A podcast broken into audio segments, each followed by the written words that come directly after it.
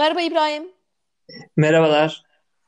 Podcast'imizin 6. bölümü Ursula Le Guin'in Her Şeyden Çok Uzakta adlı uzun öyküsünü konuşacağız. Malum Le Guin genellikle fantastik ve bilim kurgu edebiyatında tanınan bir yazar fakat önümüzdeki metin oldukça gerçekçi bir metin. Sen nasıl buldun metni İbrahim? Ben romanı çok hızlı ve keyifli bir şekilde okudum. İnce bir roman. Ursula Le Guin'in son zamanlarına doğru yazdığını biliyoruz romanı. Okurken e, şeyi fark ettim. Dil çok akıcı bir şekilde akıyor. E, anlatmak istediklerini o kadar böyle güzel anlatıyor ki hiçbir didaktik bir dil yok. İşte sopa sallamadan anlatıyor demek istediklerini. E, Ursula Le Guin'in sanki eledim eledim bunlar kaldı. İşte bunları da böyle masalsı bir havada anlatayım şeklinde. Bir Amerikan masalı anlatır şeklinde anlatmış gibi geldi.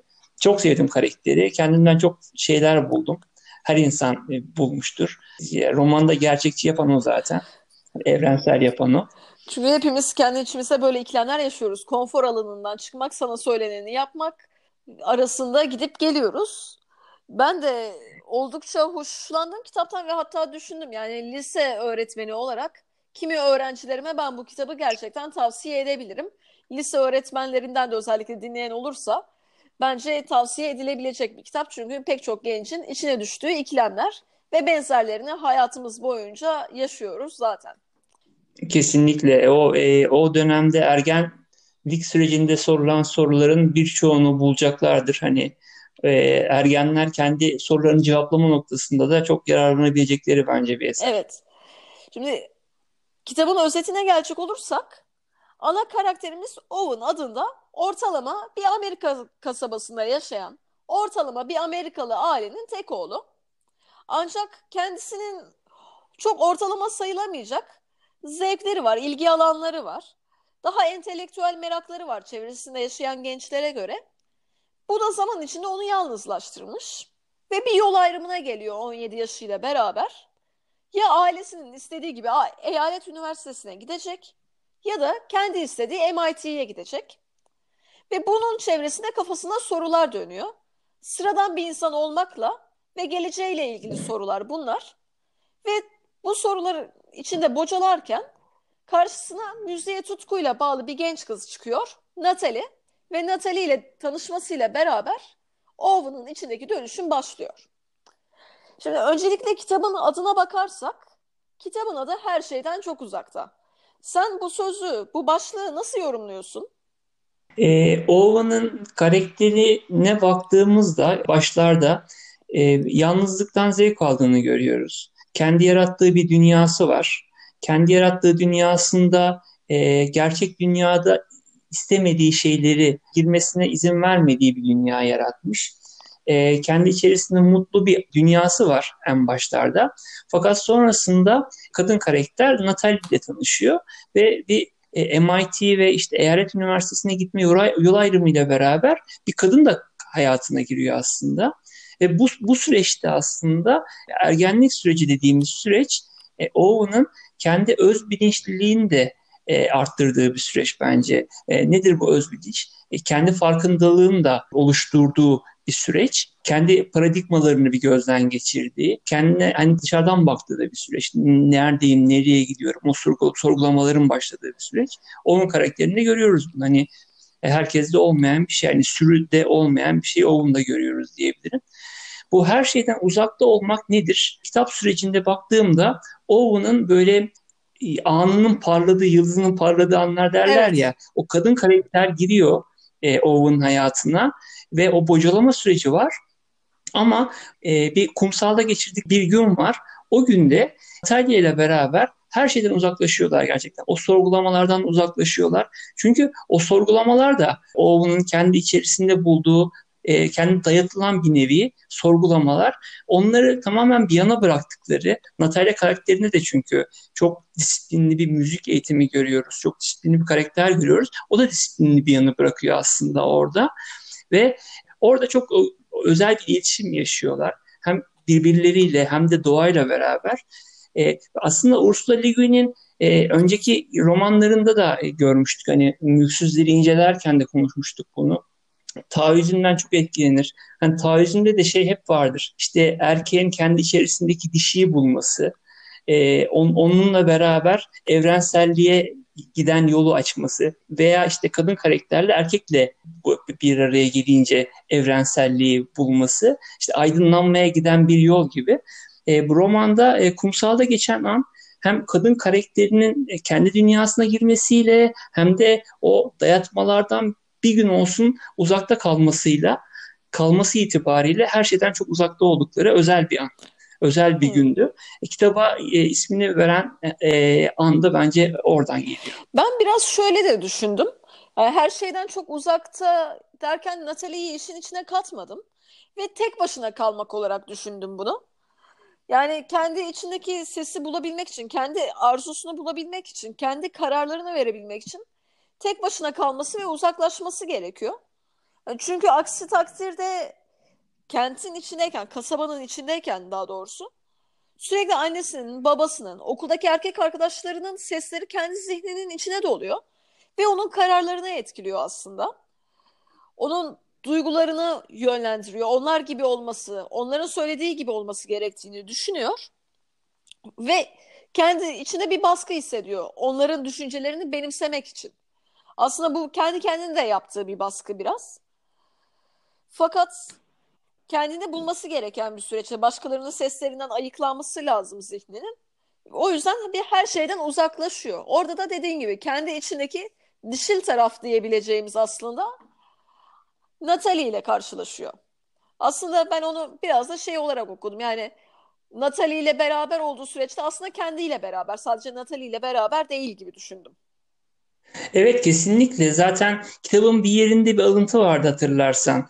Tekrar güldü ve bana baktı. Sadece bir saniye ama baktı ve gördü. Kendisinin neye benzediğini görmek için bakmıyordu bana. Benim neye benzediğimi görmek için bakıyordu. Benim için son derece sıra dışı bir şeydi bu. Burada e, kendini tanımaya yönelik bir süreç de var aslında karşındakine bakarak.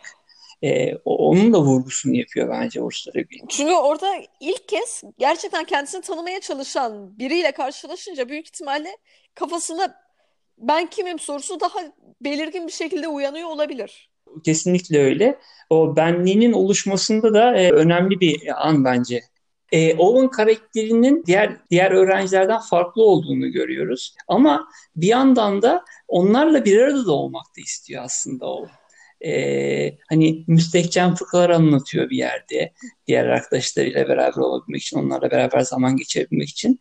Neden böyle bir güdüsü var onun sence? Neden e, diğer delikanlılar gibi olmaya çalışıyor? Aslında bunu herkes yapmaya çalışıyor bence hani ya da bunu yapmak istiyor bir şekilde zaman zaman.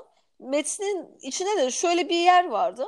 Diyor ki aslında herkesin yalnız olduğunu ve bunu fark edince paniğe kapılıp kulüplere, derneklere girdiğini anlatıyor.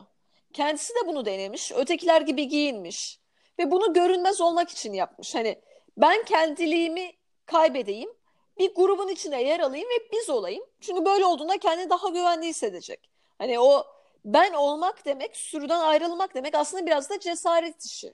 Karşılığında yalnız kalacaksın, yalnız ayakta kalabilecek misin gibi sorular uyanıyor büyük ihtimalle insanın içinde. O yüzden kendiliğini keşfetmek istemiyor pek çok insan. Hadi diğerleri gibi olayım da en azından yalnız kalmayayım diye. Şimdi Owen'da da benzer şeyler görüyoruz. Mesela spor yapmayı seviyor ama spor hakkında konuşmayı sevmiyor. Fakat diğer gençlerin ilgilendiği şeylerle ilgilenmiş gibi yapmak için spor hakkında konuşuyor. Ama çevresindeki herkes aslında bunun yapmacıklığının farkında. Çünkü iyi rol de yapmayı beceremiyor. Ve zaten başkaları gibi olmaya çalışsa da bunu beceremiyor. Bir ifade var ilgimi çeken. Bazı çocukların içindeki ben duygusu fazla gelişmemiş. Owen'da bu duygu bir sebeple daha fazla gelişmiş. Kendi olma arzusu orijinalliğini koruma arzusu. E, evet bu biraz aslında kendi farkındalığının artmasıyla beraber, kendine yönelttiği sorularla beraber e, diğer insanlar, diğer okuldan arkadaşlarıyla beraber e, ortak paydayı bulamıyor bir nevi. çünkü dediğin gibi bu kendi kendini sorgulama süreci ve işte kendini benin oluşturma diyebiliriz belki de bu süreci. sancılı bir süreç. İnsanın karanlığıyla yüzleştiği bir süreç belki de. dolayısıyla birçok insan bu, bu konfor alanından çıkmaktansa e, konfor alanından çıkıp bu sorularla e, karşılaşmaktansa tek başına e, bir, bir sürü içerisinde erimeyi tercih ediyor kulüplere ve hatta işte o, hmm, romanda gördüğümüz işte kulüpler var hep böyle yardımseverler evet. kulüpleri, arkadaşlık kulüpleri gibi böyle sanki hani böyle bıyık altından gülerek yazdığı şeyler biraz böyle e, hicivli bir şekilde e, ifade ettiği bence. Bir yandan da şey de var aslında. Hani bir araba var konuşacağız zaten. Bu sporda da e, Owen biraz da şeyi de görüyor aslında. E, gözlem yeteneği de Owen'ın çok fazla var. Hani e, şu yaşadığımız dünyadaki biraz e, yanlışlıkların da farkında. Bir, bir sömürü düzeninin de farkında belki de. Hatta bunun e, bunun kaz ayakları nedir? Hani rekabet, mülkiyet gibi şeyler. Hani araba devreye girince bu mülkiyet tepkisi ortaya çıkıyor onda. Ve sporda da şey görüyordum ben. Sen biraz önce bahsederken aklıma geldi. E, romanda da hissettim bunu. Sporda bizim anladığımız sporda şeydir yani aslında bedenini geliştirmek, beden sağlığından ziyade e, futbol deyince rekabet aklımıza gelir. Bir, bir, bir, bir yenme yenilme evet, e, e, söz konusu olur. E, Owen'un bence ona da bir tepkisi var. Orada da kendini bulamıyor aslında. O anladığımız tırnak içerisindeki spor içerisinde kendini konumlandıramıyor da bence. Evet o da olabilir. Bir de benim şu nokta dikkatimi çekti. Yani şöyle düşünün. Niye diğer insanlar kendi benliklerini keşfetmeye açık değiller de Owen buna daha açık bir delikanlı. Orada şöyle bir ayrıntı dikkatimi çekti. Bir öğretmeninden bahsediyor. Bayan Kospüvel. Ve onunla çalışırken diyor ilk kez yabancı ve tedirgin sahte hissetmemiştim. Bunu şöyle düşündüm İbrahim. Şimdi diğerlerinden farklı olarak şöyle bir şans olmuş olabilir. Kendini yanında kendisi gibi hissedebileceği bir öğretmenle karşılaşmış olması. Ya bu öğretmen için çok özel bir eylem değildir. Bunu kendi tecrübelerimden de bilirim. Bazen bir öğrenciyle ufak bir an paylaşırsın. O an bizim için ufaktır. Biz dikkat etmeyiz ama onun hayatında bir dönüşüme sebep olabilir. Burada da Owen o karakterle Bayan Coswell'le karşılaşınca belki de kendinde bir cesaret buldu. Hani beni anlayabilecek, yanında samimi davranabileceğim insanlar da var diye bir cesaret bulmuş ve kendini sorgulamaya başlamış da olabilir. E, ilk adım atmasında evet. belki öğretmenin yani en azından bir parça oldu. cesaret uyanmış olabilir orada içinde. Hani ben tuhafım, ben değişmeliyimden ziyade ya beni de anlayan insanlar var düşüncesi kastettiğim. Çok önemli bu. Ya çok evet. değiştirir insanı. Ya kesinlikle haklısın. Yani birçok zaten şeyde görürüz yani böyle e, insanların e, akışlarını değiştiren bir an vardır veya bir kişi vardır, bir söz vardır. Burada da belki öğretmen onun gidişinde bir sapmaya neden olmuş olabilir. Evet belki. önce öğretmen sonra Natalie tabii ki onu perçinliyor. Peki bir araba Hı-hı. meselesi var romanın içinde. Delikanlıya babası araba alıyor ve pek çok delikanlı buna sevinecekken Owen bundan hiç hoşnut değil. Sence arabayı neden istemiyor olabilir? Ya orada araba çünkü sadece araba değil. E, araba birçok şey ifade ediyor aslında orada. Bir defa Owen'ın hiç sevmediği, kendi Torn devletinde koymadığı işte mülkiyet mesela, mülkiyeti Owen'ın üzerine e, yapıştırıyor. E, sonrasında bir de şu var, kitap bu çok güzel ifade edilmiş. Aslında öğretmeninden görmeyi beklediği özgünlüğüne olan saygıyı ailesinden de bekliyor e, e, ailesinden de Owen Owen olarak tanımalarını ve görmelerini istiyor. Ama babasının bu tavrını Owen şöyle karşılıyor. Yani bu iletişimi ben bu şekilde kurarım şeklinde babasının bir dayatması olarak görüyor. Yani bir ebeveyn olarak benim ifade biçimim budur. Aynı zamanda bu ifade biçimimle sana şunu söylemek istiyorum. Arabayı alınca e, mutlu olabilecek. Sonrasında onunla işte etrafındakilere havalı olduğunu düşündürebilecek bir tipik Amerikan olmanı istiyorum şeklinde de bir dayatma olarak algılıyor ya, bence Owen. Şöyle bir şey var bence İbrahim orada. Owen evet bunu bir dayatma olarak algılıyor. Fakat daha sonrasında babasının üniversite konusundaki tutumuna bakınca ben şöyle düşündüm. Aslında orada bir dayatma yok fakat babası oğlunun farkında değil. Yani onun fazla tanımaya çalışmamış. Yani her Amerikalı yeni yetme arabaya sevinir. Dolayısıyla benim oğlum da tabii ki sevinecek. Hani ben orada dediğim gibi bir dayatmadan ziyade farkında bile değil. Hani ne istiyor benim oğlum. Yani sormamış bile. Zaten babasına diyor orada. Arabayı isteyip istemediğimi hiç sormadın ki. Evet demek aslında o da var. Babası da kendi kendi içerisinde oldu, kendi tabi olduğu dayatmaların farkında değil. Onun bir uzantısı olarak ona, oğluna onu e, yansıtıyor bu şekilde. Araba hediye olarak yansıtıyor. Onun da kötü niyeti olduğunu düşünmüyorum açıkçası. Zaten şöyle bir alıntı var yine metnin içinde.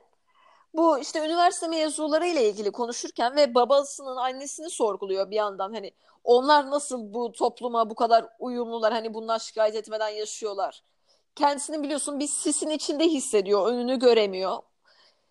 Orada kullandığı tabir şu. Ailemin suçu değildi. Her zaman kısmen o sisin içinde yaşıyorlar ve doğruya ulaşmaya çalışmadan pek çok yalanı kabul ediyorlardı. Bu güçlü olduklarını göstermez, aksini gösterir. Yani zayıf olduklarını. O halde evet bunu ailesine aslında yani annesinin çok aşırı güvenlikçi bir tarafı var ama babasına özellikle bir dayatmadan ziyade Kendisi de zaten kendini hiç ne istediğini sormamış. Oğlunun da ne istiyor olabileceğini düşünmüyor. Çünkü ona göre her insan aynı şeyi ister. Hani bir insanın farklı bir isteği olabileceği büyük ihtimalle adamın aklının ucundan bile pek geçmiyor. Ya peki o zaman örneğin Güneydoğu'da işte genç yaşta çocuğunu evlendirmek isteyen bir baba o da gayet iyi niyetli bir şekilde hani çocuğun mutlu olsun diye çünkü o yaşta evlendirilen tüm erkeklerin mutlu olduğu düşüncesiyle böyle bir şey çocuğa dayatıyor mesela. O oradan bakınca eğer kriterimiz çocuğun mutlu olduğunu düşünmekse çok da farkı yok yani. Ya evet ama şu var. Bence hani benim çocuğum hani şunu yaparsa mutlu olur. Çünkü zaten herkes bunu yaparsa mutlu olurla. İlle de benim istediğimi yapacak demek arasında bir ayrım var. Yani birinde çünkü vizyonsuzluk var. Hani katı bir baskıdan ziyade vizyonsuz bir insanın tavrı. Çünkü başka türlüsü olabileceğini düşünmüyor. Aklına bile getirmemiş, görmemiş. Ama otoriter insanda bence farklı şeylerin bilincinde, farklı hayatların bilincinde ona rağmen ille de benim istediğim olsun diyor. Daha ziyade egosunu tatmin etmek için. O yüzden ikisini hmm, aynı yere koyamıyor. Daha keyfilik ön planda. Evet. Hani benim dediğim olacak. Diğerinde hı hı. benim dediğim olacak demekten ziyade tabii ki böyle mutlu olursun. Çünkü başka nasıl mutlu olabilirsin ki? Hani birinde hani daha iyi niyetli bir tavır söz konusuyken diğerinde despotluk söz konusu. Evet anladım. Ama ben burada evet e, yanlış anlaşıldı galiba demek istediğim e, şeyi o dayatmayı e, kötü niyetli bir dayatma olarak söylemedim. Anladım. İyi niyetli bir dayatma hatta. Hepimiz zaten iyi dayatmalar yüzünden şey Bizi, bizi bu hale getiren iyi niyetler. Adam çok iyi niyetlisin ama ve lakin ben bunu istemiyorum. Çok yaşıyoruz hayatımızda. ve cesaretimizin e, kırıldığı iyi niyetlerle. E, kesinlikle. İyi niyetli yapılanlar çok daha yaralayıcı oluyor. Evet. Kitabın ilerleyen yerlerinde şey görüyoruz hani MIT Üniversitesi var, bir de Eyalet Üniversitesi var, bir teknik üniversite. Hani Owen'ın ıı, ilgi alanına daha yakın kendini biraz daha gerçekleştirebileceğini düşündüğü bir üniversite. Diğer üniversite ise ailesinin beklentisi e, daha çok e, üzerine gitmesini istediği üniversite. Bu üniversiteler neden var peki? Yani o yol ayrımı neden konulmuş onun karşısına? Romanda neleri temsil ediyor sence? Şimdi şöyle bir durum var. Eyalet Üniversitesi'ni annesi istiyor. MIT'de annesi çok net bir şekilde istemiyor. Baba çok sürecin içinde değil benim gördüğüm kadarıyla. Yani çok net bir tavır içinde değil aslında. Burada Anne daha baskın üniversite konusunda fikir yürütmede. Ve annenin gözünde MIT zaten radikal, Amerika gibi bir yerde komünist yetiştiren ve entelektüel dolu bir ortam. Yani entelektüel olmak artık ne kadar kötü bir şeyse. Ama annenin baktığımızda zaten geçmişinde çocuğun fazla kitap okumamasını istemiş. Hani farklı olmasını istemiyor bir şekilde. Çünkü anne de öyle. Yani verilmiş bir sistem var kendisine. Bir kadın böyle davranması gerekir. Ve hiçbir şekilde onun dışına çıkmak gibi bir beklentisi de yok zaten. Dolayısıyla MIT annesi için tehlikeli bir yer. Evden uzaklaşacak. Kim bilir ne olacak o çocuk sonrasında. Kendilerinden uzaklaşacak bildikleri hayattan. Yabancılaşacak belki kendilerine. Fakat eyalet üniversitesine giderse güvenli bir yer. İşte diğer insanlar gibi yaşayacak. Gideceği yol belli. Hikayenin sonunun nereye varacağı üç aşağı beş yukarı belli. Dolayısıyla maceraya atılmaya ne gerek var? Zaten anne güvenliği önemseyen bir karakter ve Owen'ın annesiyle ilgili söylediği şey annemin istediği benim hayatta kalmam ve normal bir insan olmam bu kadar. Dolayısıyla MIT annenin gözünde bilinmez bir macerayken, bir okyanusken Eyalet Üniversitesi güzel bir akvaryum. Sen ne düşünüyorsun? Annesinden bahsederken romanda diyor ki başka bir şey yapmaktan, başka bir şey olmaktan korkan bir insan e, diyor. O kadar artık e, kendi yolunu e, sınırlandırmış ve kapatmış dünyaya neredeyse kendini. Dünyanın renklerine kapatmış belki diyebiliriz. E, dolayısıyla e, oğlunun da bu, bu şekilde e, bir ebeveyn refleks olarak bu şekilde ilerlemesini isteyen bir e, anne var. Ve aynı zamanda oğlunun karşısında MIT ve eyalet üniversiteleri şöyle karşısına çıkıyor. Biri kabullenme, bir de reddetme şeklinde. Eğer ailesinden gelen yönlendirmeleri kabul ederse Eyalet Üniversitesi'ne gidecek. Eyalet Üniversitesi hayatı olacak. Çünkü e, Eyalet Üniversitesi'nde şey de var. Annesi ve babası da Eyalet Üniversitesi'nden mezun olmuş. Oradaki arkadaş grubunda tanışmışlar. E, ve Eyalet Üniversitesi onları o şekilde getirmiş. Dolayısıyla bir minnettarlıkları da var hani bir nevi. Oğullarının da bu şekilde ilerlemesini istiyor. Bu bir kabullenmeyken e, bir de reddetme olarak MIT var. Bir de ben şöyle de düşündüm. Şimdi gül tohumunu sen çöle atarsan filiz vermeyecektir. Şimdi burada oğlunu da bir gül tohumu olarak ele alırsak eyalet üniversitesine gidince filiz vermeyecek. Çünkü eyalet üniversitesinde zaten şöyle bir düşünceyle gitmeyi düşündüğü zamanlar oluyor. Natalie ile arasında geçen konuşmada diyor ki herkes başkalarıyla geçinip yalnız kalmamak için öbürleri ne yapıyorsa aynısını yapıyor. Ben niye öyle olmayayım? Natalie'nin cevabı çok hoşuma gitti. Bunu pek beceremiyorsun da ondan. Çünkü evet diğerleri gibi olamayacaksın sen. Ama oraya Hı-hı. gittiğinde, eyalet üniversitesine gittiğinde o tırnak içinde söylüyorum sürekli diğerleri olacak. Fakat orada filiz veremeyecek çünkü orada da kendini aynı şekilde tuhaf hissedecek. Beceremeyecek diğerleri gibi olmayı ve sonunda mutsuzluk gelecek aslında. MIT'yi ben biraz şey olarak da okudum orada. Kendisi gibi insanlarla bir arada olma imkanı. Hatta geçenlerde de kurtlarla koşan kadınları okuyordum. Kurtlarla koşan kadınlar da çirkin ördek yavrusunu incelemiş. Ve orada diyor ki evet bu aslında bir kuğu. Fakat bunun farkına varması için kendisi gibi kuğularla tanışması lazım. Onun sorunu veya bizim hayatta yaşadığımız benzer sorunlar aslında kendimizi kendimiz gibi insanlarla, bizi anlayacak insanlarla olmadığımız için tuhaf hissetmemiz. Ama MIT'ye gidip kendisi gibi insanlarla tanışırsa, etkileşimde bulunursa büyük ihtimalle iç dünyası daha zenginleşecektir. Ve içindeki potansiyeli kullanabilecektir. Bir yandan da e, MIT tamamen pirupak böyle e, her şeyin e, toz pembe olduğu bir yer değil. Örneğin e, Natalia ile konuşurlarken MIT'de rekabet olduğundan dolayı endişelendiğini söylüyor onun. Natalia da o zaman rekabet edeceksin diyor. Hani hani şeyde görmüştük ya e, kaderini değiştiren o öğretmen. Ona ne kadar özgün biri gibi davranıyor. Onun karakterine bir saygı duyuyor. Aslında rekabet bunu öldüren bir şey. Üniversite ortamında rekabet olduğunda ya öldüren bir şey mi gerçi? Bu da tartışılır Şimdi belki ama. ortamını bilmek gerekiyor bence onun için. Yani bizim üniversite zihniyetimizden daha farklı bir ortam olabilir. Şimdi rekabet, üniversite rekabeti hep dediğin gibi aynı şeyi çağrıştırıyor da. Hani bilmiyorum belki de insanlar evet. gerçekten özgün fikirleriyle ön plana çıkabildikleri bir yerdir. Bilemiyorum. Evet, rekabet e, olması, özgünün ortaya çıkması amacıyla da kullanılıyor olabilir belki. Burada en önemli karakter tabii ki Owen kadar Natalie de önemli bir karakter. Natalie ile beraber Owen değişmeye, dönüşmeye başlıyor. Peki neden sence özellikle Natalie ile beraber başlıyor bu değişim? E, Natalie ile birçok şeye gönderme yaptığını düşünüyorum yazarın. Burada Natalie çok disiplinli işte çalışan, günün bilmem kaç saatinde çalışmak zorunluluğunda olan ve bunun sorumluluğunu hisseden bir karakter. Ve e, kendini var edebilmek için e, bir yandan da beste de yaptığını görüyoruz. Kendini gerçekleştirebilmek için bu disipline sahip olması gerektiğini de söylüyor devamlı. E, bunu şey yapmıyor hiç, aksatmıyor bu çalışmalarını. Buna çok önem verdiğini görüyoruz zaman boyunca.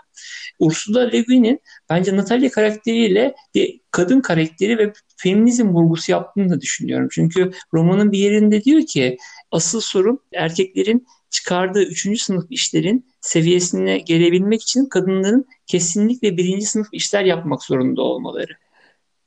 E, burada e, bir kadının kadın erkekle aynı seviyeye, aynı e, şartlara gelebilmesi için çok daha çalışması gerektiğini, bu da feminizm vurgusu olduğunu düşünüyorum öncelikle. Onunla beraber Owen'ın kendini tanımasında, kendi zihinsel haritasının incelemesinde, onu zenginleştirmesinde çok yararlı bir karakter olduğunu görüyoruz yani Owen'ın özelinde. Natalie ile beraber bir de şunu görüyoruz. Natalia'dan bahsederken romanda aşık oldum değil, aşık olmaya karar verdim diyor. E, o Natalie'ye olan e, ilişkisinin aslında bir e, evrim geçirdiğini de görüyoruz.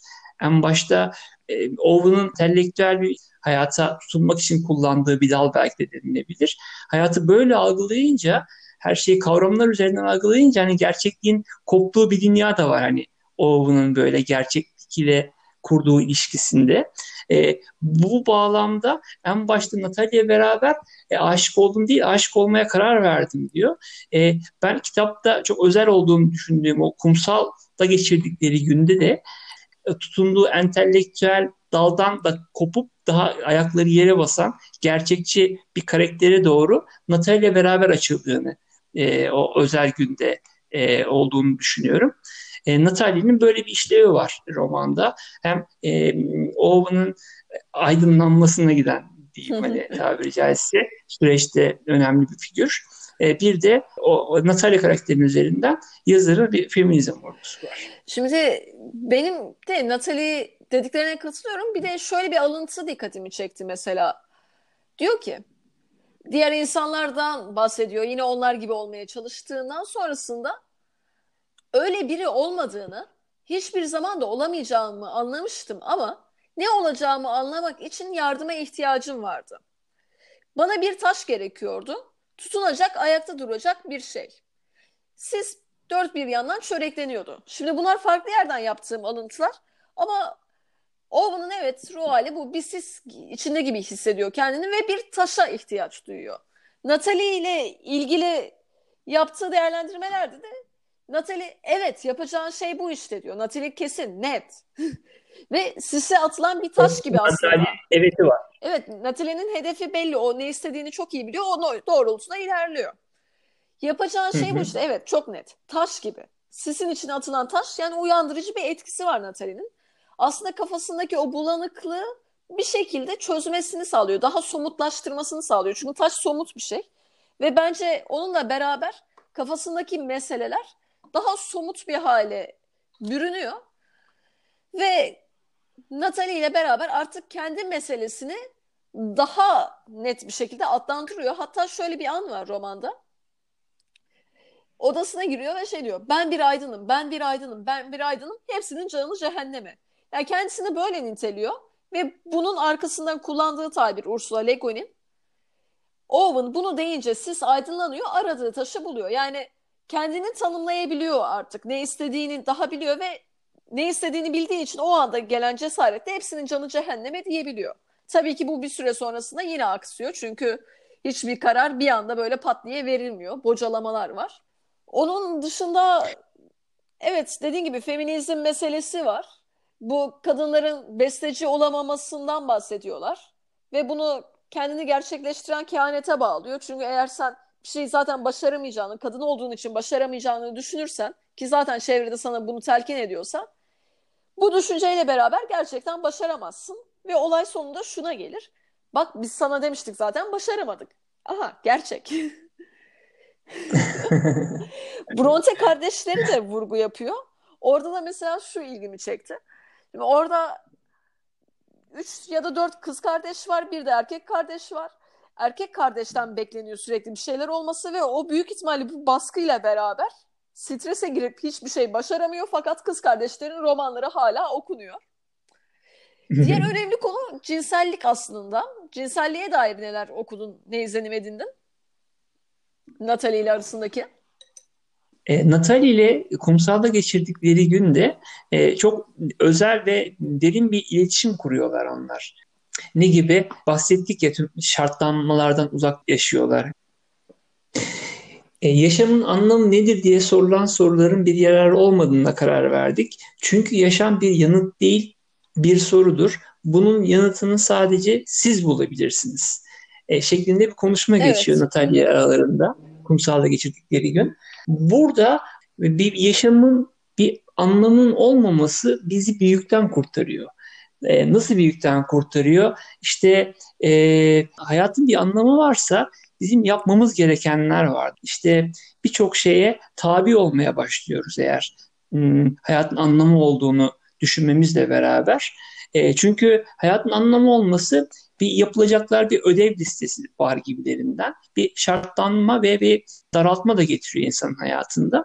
Fakat e, bunun yanıtını biz bulabilecek olmamız insana in, inisiyatif vermesi insanın özgürleştirici bir tavır da aynı zamanda. E, dolayısıyla burada bunu konuşmalarından şeyi anlıyoruz. Kendilerine Natalya'nın ve Ova'nın kendi özgünlüklerine e, kendi oldukları gibi yaklaştıkları bir gün olduğunu anlıyoruz e, romanda. E, birbirlerine taş veriyorlar örneğin. Yani onu çok güzel e, evet. bir, bir şekilde ifade etmiş. Çok çok derin bir ilişki. E, ama bunda e, cinsellik yok. E, fakat e, bir cinsellik şartlanmışlığı da var toplumda. E, o, o yaşlarda bir kadın ve bir erkek baş başa kalırlarsa başka ne yapabilirler ki gibilerinden bir şartlanma var. E, bu şartlanmayı döndüklerinde Natalya'nın babasının gözlerinde görüyorlar örneğin. Sonra diyorlar ki ya tabii yani hani e, öyle her şey kendi özgünlüğümüz yaşayacağımız, e, kendi hayatımızın inisiyatifini alacağımız bir hayat yok yani hani. Ama bu bu daraltmayı aile getiriyor örneğin burada. Arkadaş çevresi ee, etkili. Erkek arkadaşlarının sürekli e tabii ki bir kızla beraber sen ne yapabilirsin ki gibi bir düşünce tarzı da var. Yani hem evet ailelerin aklına aslında eşeğin aklına karpuz kabuğu düşürmek gibi bir tavrı var orada babanın. Hem de diğer çocukların yanında, diğer delikanlıların yanında yine kendini tuhaf hissediyor büyük ihtimalle. Bir kızla aramda bir diyalog var, beraber sahile gidiyoruz ama cinselliğin c'si yok muhabbetin içinde. Evet, o özgürlük alanına sonrasında döndüklerinde dediğin gibi işte bu sorgulamalarla arkadaşların arasındaki alaya alınmasıyla beraber bir, bir, bir şartlanma içerisine giriyor belki de diyebiliriz. Ve sonraki kumsal buluşmalarında enteresan olan her şey yerle bir oluyor. Yaklaşamıyorlar. Sonrasında kopuyor her şey zaten. Owen'ın o gecenin sonunda arabasını uçuruma sürüklemesiyle bitiyor o gün. Ve bu aslında bence şunu görüyoruz. Erkek ve kadına dayatılan o kimlikler ilişkileri ne kadar sağlıksız yapıyor. Ölüme götürüyor o. ee, ben onu görüyorum. Hani cinsellikte de aslında doğallığı içerisinde olmayan ve dayatılan cinselliğin e, insan hiç olmadı, uygun olmadığını görüyoruz bence. Orada şöyle de bir yer dikkatimi çekti. Dediğin gibi aslında Owen'ın aklından geçen gerçekten içinden geçen şey ona karşı bir cinsel arzu duymak değil. Zaten bir aradayken aşık olduğunu düşünmüyor. Ayrıldıklarında aşık olduğu düşünmesini gerektiği için aşık olduğunu düşünmesi gerektiği için düşündüğünü söylüyor. Ve diyor ki önüne gelen size hayatta en önemli şeyin bu olduğunu, ötekilerin hiç önemli olmadığını söyler gibidir sürekli cinsel ilişkide bulunmuyorsanız iktidarsız ya da frişitsiniz demektir. Yani aslında kendi istemiyor içten içe fakat istemesi gerektiğini düşünüyor. Yine eğer istemezse kendisini tuhaf hissedecek ve o kendini tuhaf hissetme duygusundan kaçmak istiyor bence yine. Kesinlikle, kesinlikle katılıyorum. E, şu metaforu ben çok sevdim. Ondan hiç bahsetmedim. Sis metaforunu, aile, aileden bahsederken de sis metaforunu çok iyi kullanıyor. Hani öyle bir gözünde canlanıyor ki hani ailesi, annesi, babası sis bulutun içerisinde gömülmüşler. Akşam babası televizyon izliyor, annesi bir şeyler örüyor vesaire. Konuşmadan oturuyorlar böyle. Çok tatsız, keyifsiz böyle bir görüntü canlandı gözümde. Sis perdelerin içerisinde. E, Oğuz'un yaşadığı çalkalanma döneminde de sis metaforunu çok iyi kullanıyor. Natalya ile beraber sisin dağılmasını da çok güzel kullanıyor. Owen şöyle diyor bir yerde romanda. Daha yıllarca yaşamam gerekiyor. Bunu nasıl becereceğimi bilmiyorum. Neden böyle bir beceriksizlik içerisinde hissediyor kendini? Beceremeyeceğini ki yani hayatta herkes herkes yaşıyor bir şekilde. Ee, sen ne anlıyorsun bundan? Benim aklıma gelen aslında onu bir söylemek istiyorum aslında. Bir, e, bir varoluşsal e, bir, bir vurgu olduğunu düşünüyorum burada. Hani varoluşçu da vardır ya insan e, dünya yatılmış fırlatılmıştır. Hı hı. Ve yani ne yapacağını bilmez. Kendini yaratması lazım. Burada da e, kendisini yaratmaya başlamadan önce o bunun biraz çaresizliği gibi geldi bana. Ben şöyle de düşündüm. Hani ne yapmak istediğini bilmiyor, ne için yaşamak istediğini bilmiyor, ne için yaşaması gerektiğini bilmiyor. Ve orada Natalie ile aralarında geçen bir diyalogta Natalie şöyle diyor. Kendin için yapmak zorunda olduğun şeyler için müziği duyabilmen için yaşaman gerekiyor. Oradaki özellikle müziği duyabilmen için kısmı beni çok etkiledi. Dediğim gibi aslında dışarıdan görev olarak dayatılan bir hayatın anlamı değil ama kendin için yaşamalısın. O hani hayatın ahengini yakalayabilmek için. Çünkü zaten bir kere dünyaya gelmişsin. Hani erken ayrılmanın bence çok bir alemi yok. Hani bu hayatın bir tadını çıkar. Oradaki müziği bir duy. Ve kendin ol. Kendin için yaşa. Ne olmak ol istiyorsan hani neyi yapma potansiyelin varsa onu yap. Başka bir şey için değil. Kendi kendisinin olabileceği aslında e, romanda kendi dünyasını yarattığı bir yer de var. Şey diyor daha önce de e, olduğu Yüce Anlarım bir kez çöl ortasında, yıldızlar altında, e, ekseni üzerinde dönen yer yuvarlağına döndüğüm gün diyor. Ha işte Örneğin, müziği duyabilmek derken bence tam olarak kastedilen şey o. Yüce anları yaşamak. Daha fazla yaşamak hayatta. O yüce anları yaşıyor değil mi kendi yarattığı dünyasında evet, aslında? Evet yaşıyor ve bence yaşamaya devam edecek. Ama niye peki bu e, kendi e, kendi zenginliği var, beceremeyeceği e, bu kendi dünyasını dışarıyla beraber barış içerisinde yaşatmak mı acaba? Beceremeyeceğini düşündüğü şey nedir? Yani dünyasındaki hırsızlığından bir kapatılma içerisine girecek. Hani rekabetin, mülkiyetin olduğu bir dünya içerisine girecek. Bunlara katlanamayacağını düşünüyor. E, arabaya sahip olmayacağım diyor. Araba bana sahip olacak diyor örneğin. E, bu, bu daraltılmışlıktan, bu e, hareket alanının, manevra alanının e, kısıtlanmışlığından dolayı beceremeyeceğini düşünüyor e, gibi geldi. Ama nihayetine baktığımızda aslında roman şöyle başlıyor. Bir şey başardım ama ne olduğunu bilmiyorum. Yani tam olarak kendi içinde yaşadığı değişimin farkında değil ama bir şey başarmış. Yani belki de başardığı şey bu daha yıllarca nasıl yaşamay yaşaması gerektiğini öğreniyor. Bunu nasıl becereceğini öğreniyor. Belki de bunu başardı. Ve nihayetinde bence başardığı şey evet kendini o ortamdan kurtarmak ve kendi içindeki potansiyeli değerlendirmek üzere kendini yönlendirmek. Yani kendi isteklerini, kendi arzularını keşfetmek ve kendini gerçekleştirme cesaretine doğru, maceraya doğru atılmak. Bir de bunun tersi de bir cesaret aslında. Hani bir tabir var. Çok hoşuma gidiyor. Kendini gerçekleştirmeme cesareti. Eğer eyalet üniversitesine gitseydi kendini gerçekleştirmeme cesaretini göze almış olacaktı. Burada tam tersi. Maceraya atılmayı göze alıyor bir şekilde kendisine öğretilen, kendisine dayatılan bütün düşüncelerden sıyrılmayı başarıyor. Ve bu bence en büyük başarılardan biri zaten insanın hayatında. Romanın bitişinde de ne diyor? Elimden geldiği kadarıyla bir insanı oynamaya koyuldum. Yani Kendini hı hı. evet yine diğer insanlardan ayrı tutuyor bazı özelliklerinden dolayı ama gerektiğinde de rol yapmayı elimden geldiğince başaracağım diyor. Hani evet hani bir noktada da onu kabulleniyor belki. Biraz daha politik bir tavır. Ee, ama kendini e, gerçekleştirme adında bir inisiyatif de alıyor. Ki, evet. O atılması gereken adımda yani atıyor. Bence biraz şey yapıyor. Oyunun kuralı buysa ben de oyunun kuralına göre oynayacağım ama oyunun sonunda kendi istediğim yere varacağım.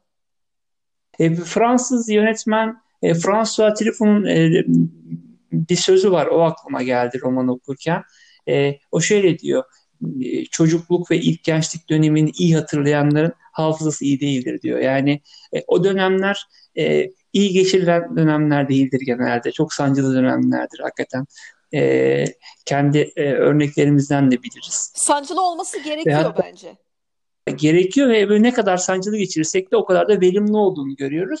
Yani o süreç zorlu bir süreç olduğunu gösteriyor aslında. O anlamıyla gerçekçi bir roman. Ben o yanını çok ben sevdim. Ben çok ee, beğendim. Hani bir anda tamam karar verdim. Ben kendimi buldum, oldu bitti değil. Hani hep bir gel git hali var ve büyük ihtimalle MIT'ye gittiği zaman da zaten o gel gitler sürekli devam edecek hayatın içinde. Evet, bitmeyen bir evet. süreç aslında bu. Teşekkür ediyoruz. bir dahaki Kitabımız yine Ursula Le Guin üzerine olacak. Ursula Le Guin'in eserlerinden gideceğiz bir süre. Ayrıca yorum yapmak isteyenler olursa Instagram sayfasından bize ulaşabilirler. Teşekkür ediyoruz dinlediğiniz için. Görüşmek üzere. Görüşmek üzere.